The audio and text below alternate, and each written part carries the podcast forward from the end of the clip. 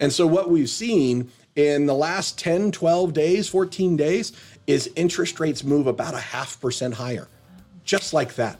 This is Las Vegas Real Estate Now with local real estate expert Harvey Blankfeld. What are rates doing today? And I asked this for a reason because the answer, you, Cynthia, you said rates were the same or slightly down. Yeah. And Rick, you said I said they're down you said they're down. from December, yes. Okay. In fact, the answer is they are significantly higher today. More than a half percent higher in interest rate than just where they were two weeks ago.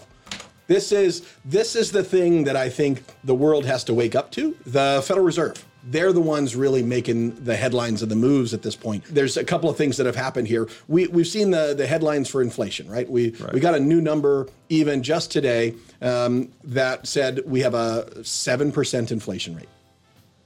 That's that is smoking hot, guys. That is that is hot.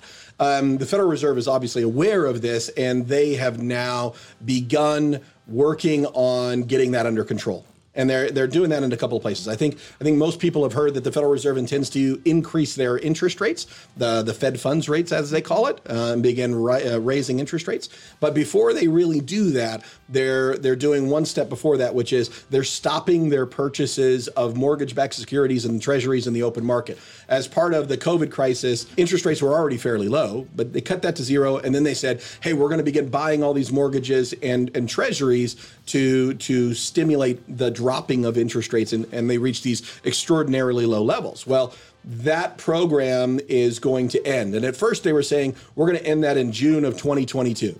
Well, inflation got heated, it was heating up, it's heating up. They said, no, we're going to do that even faster. We're going to end this in March now.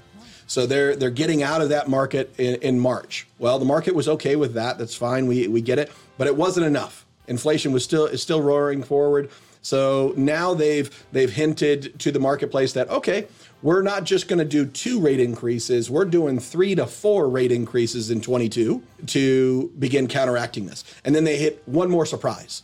They hit one more surprise in the market, which says our $8 trillion balance sheet that we've built up of buying all these mortgages and these treasuries since 2010 forward, all that balance sheet, we're now going to begin potentially to reduce that balance sheet. That means the Federal Reserve will be selling these items into the marketplace.